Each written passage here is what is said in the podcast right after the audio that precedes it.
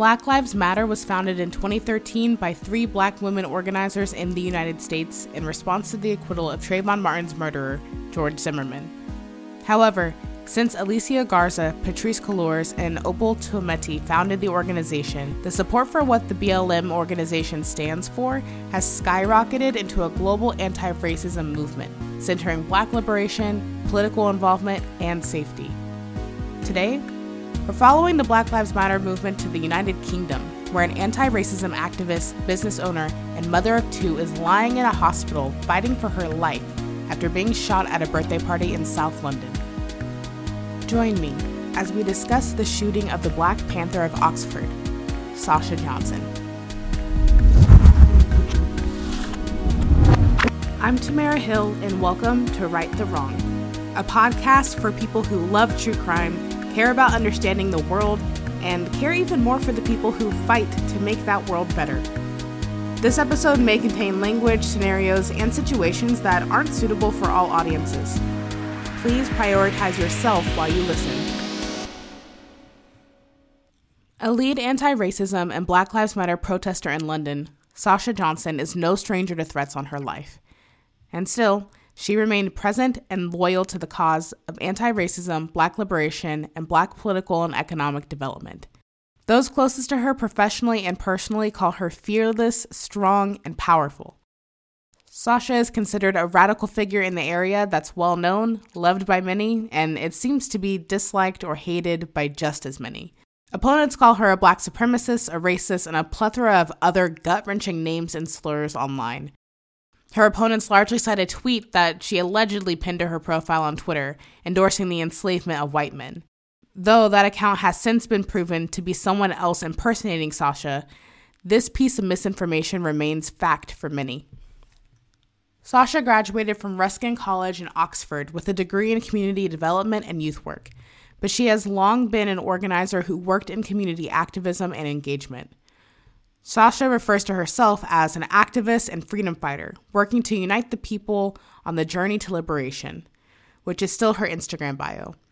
It's there at the Sasha Johnson. You can also track her activism over the years involved in various protests and movements, including Black Lives Matter, a 2020 Million Man March, and the anti colonial Rhodes Must Fall protest to remove the statue of Cecil Rhodes from Oriel College, Oxford.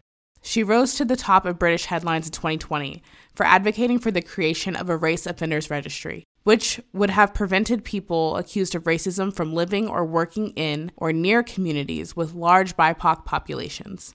In interviews, like the one she gave to Oxfordshire Youth in 2020, she speaks with joy and purpose concerning her children, her mission to end community hunger, and her cafe, the Oxford Kitchen, which serves cuisine from the island to the motherland. Sasha further explains in this interview that a priority of Oxford Kitchen is to be an extension of the BLM movement and to create spaces and institutions for black development. As such, Oxford Kitchen employs young black people and refugees and provides free food to those in need every week. It's in this part of my research that the hatred and racism Sasha faced by the disagreeing British public is glaring. The Oxford Kitchen's Facebook page has an obvious juxtaposition of reviews those that went to the restaurant and had a great experience versus those that are leaving abysmal ratings, leaving it at a 1.6 out of 5 stars. Sasha explained in a media post that those she calls the right wing had found the page and were intent on plummeting the ratings. And it seems like that's what most of these ratings are aiming to do.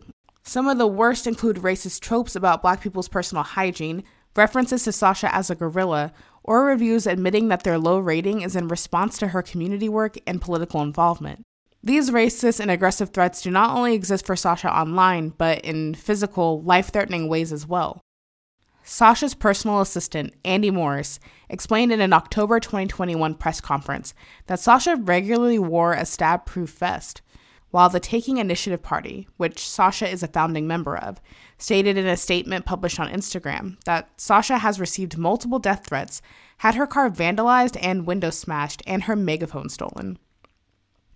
Her megaphone being stolen is a tip that the car vandalism was a response to her activism, because it was the only thing stolen from the car that day, and Sasha took it with her to every protest she participated in.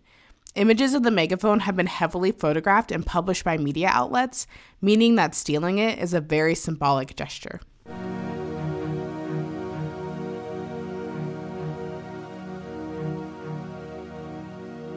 About four weeks after her car was vandalized, Sasha would attend a birthday party that would change the life of her and her young children forever. According to multiple sources, on Sunday, May 3rd, 2021, Sasha and around 30 other guests were attending a backyard birthday party in southeast London. Around 3 a.m., four men crashed the party by entering through a side entrance, and confusion and confrontation broke out. Then one of the men took out a gun, shot one person in the foot, shot Sasha in the head, and then ran. All of the men were gone by the time police arrived at the scene, and Sasha was rushed to the hospital. Time passed with no answers until May 26th, 23 days after the shooting. It was then that police arrested five males, ages 17, 18, 19, 25, and 28. According to a statement made by the Metropolitan Police, those arrested were charged with different crimes. The 17 year old was arrested on suspicion of possessing an offensive weapon and possession with the intent to supply Class A drugs. The men ages 18, 19, and 28 were arrested on suspicion of group fighting and possession with intent to supply Class B drugs. And the 25 year old was arrested on suspicion of group fighting and failing to stop for the police. According to the reporting done by the Daily Mail, two days later, four of the suspects were released on bail, while the fifth suspect, 18 year old Cameron DeRiggs of Bromley Hill, was charged with conspiracy to commit murder. Between DeRiggs being charged and June 16th, three more men were arrested and charged with conspiracy to murder, including 19 year old Devonte Brown, 20 year old Troy Reed, and 25 year old Prince Dixon. On December 21st, these four men appeared virtually at the Central Criminal Court of England and Wales. There, all four men pled not guilty to charges of conspiracy to murder and possession of a firearm and ammunition with the intent to endanger life. There hasn't been any further information released to the public regarding the men's motives or their not guilty pleas, but all four are being held in custody. The next hearing is scheduled for this year on February 21st, and their trial is set for March 7th of this year as well.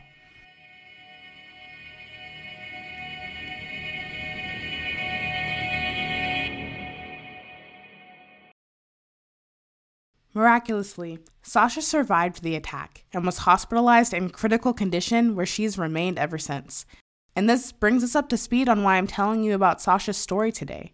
Because there's some major debate going on about whether the shooting of Sasha is a case of wrong place, wrong time, or a hit on one of the most prolific and controversial black activists in the United Kingdom in recent memory.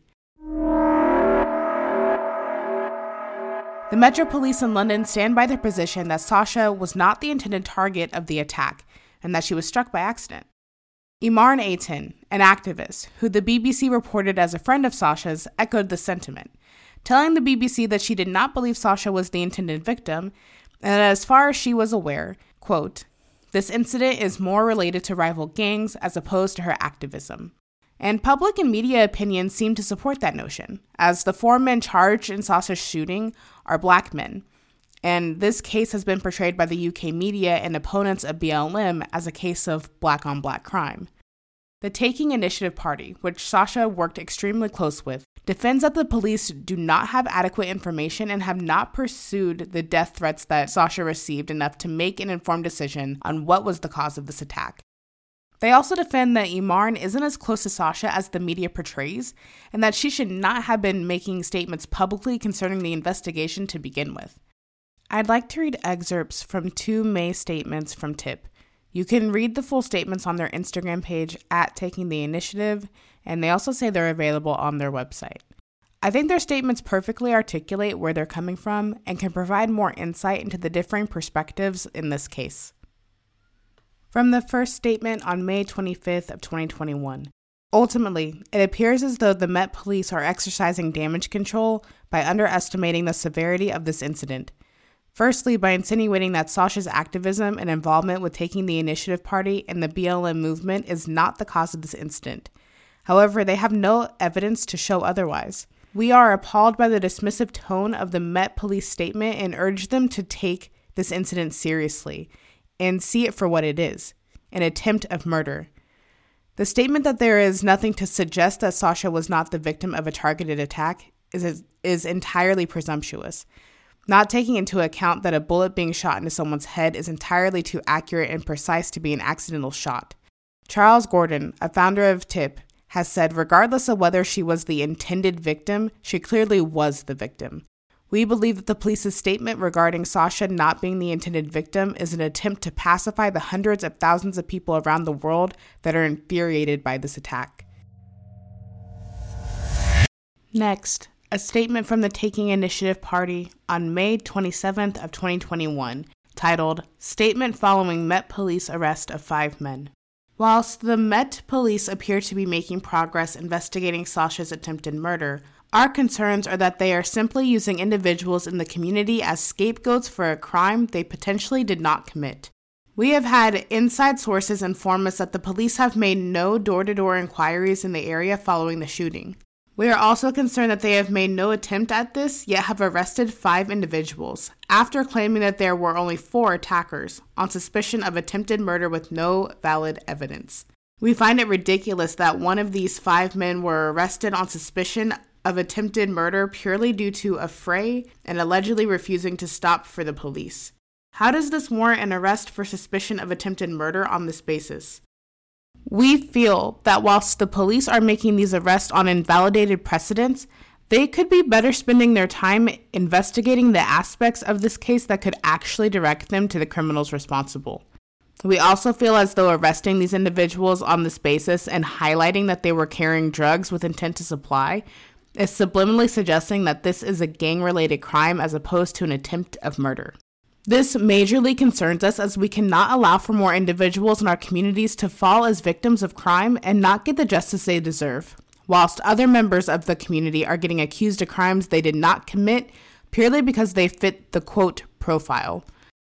We urge the police to take responsibility, take this crime seriously, and investigate adequately.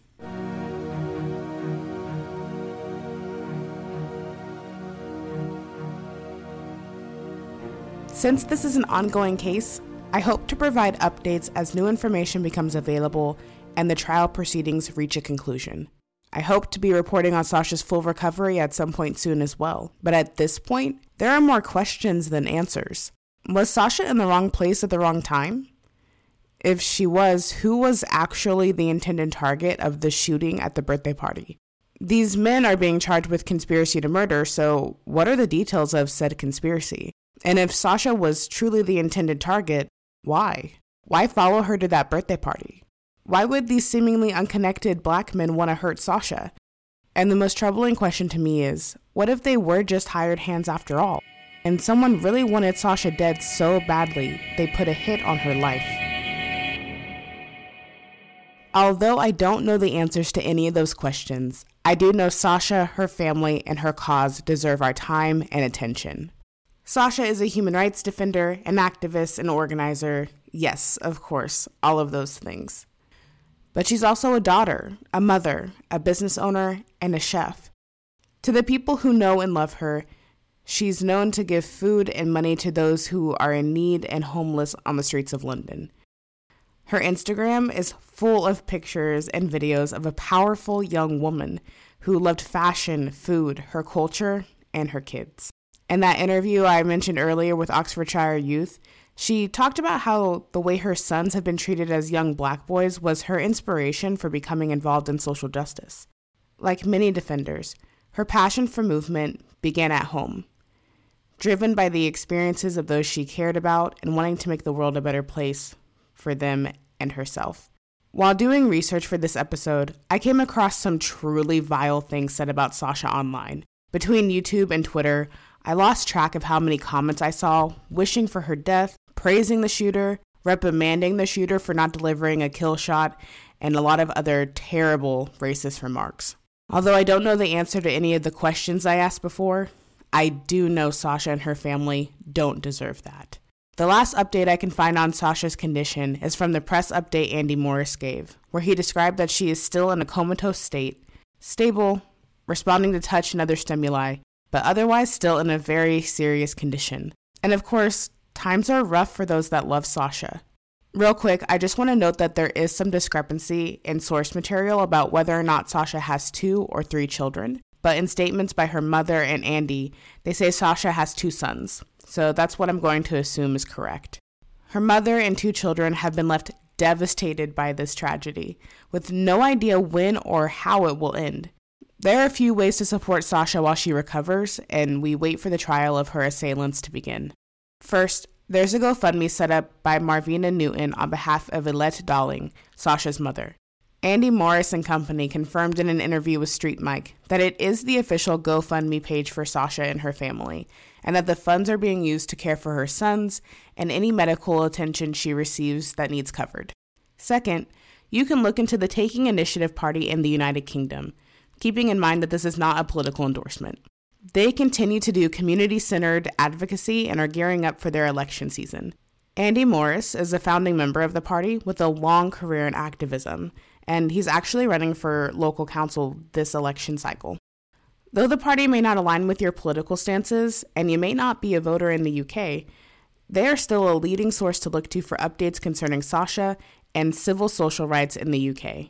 They also started the hashtag Pray for Sasha Johnson, which you can use to engage with Sasha's story on social media. Finally, if you are listening or know anything about Sasha's case, please get in touch with the Metro Police.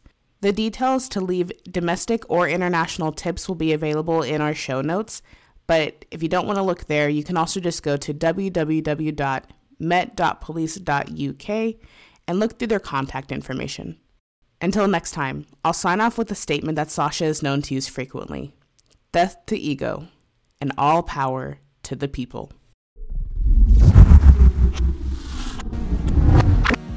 This podcast is researched, scripted, edited, produced, and hosted by me, Tamara Hill. A full list of source material is available at rightthewrongpodcast.blogspot.com, and that link is also in the episode description box. Special thanks to the co editor and musical producer, Cy the Savage, for our theme music. If you liked this episode, like, subscribe, or leave a review. I read all of your comments, and it helps other future fans find the show. The artwork for Right the Wrong includes a graphic called the Universal Logo for Human Rights. This logo was created by Predrag Stakić of Serbia. The logo is open to be used by anyone at no cost to promote and protect human rights. Read more about and get access to this logo at the United Nations Office for the High Commissioner of Human Rights website. I'll be back in two weeks with a brand new episode.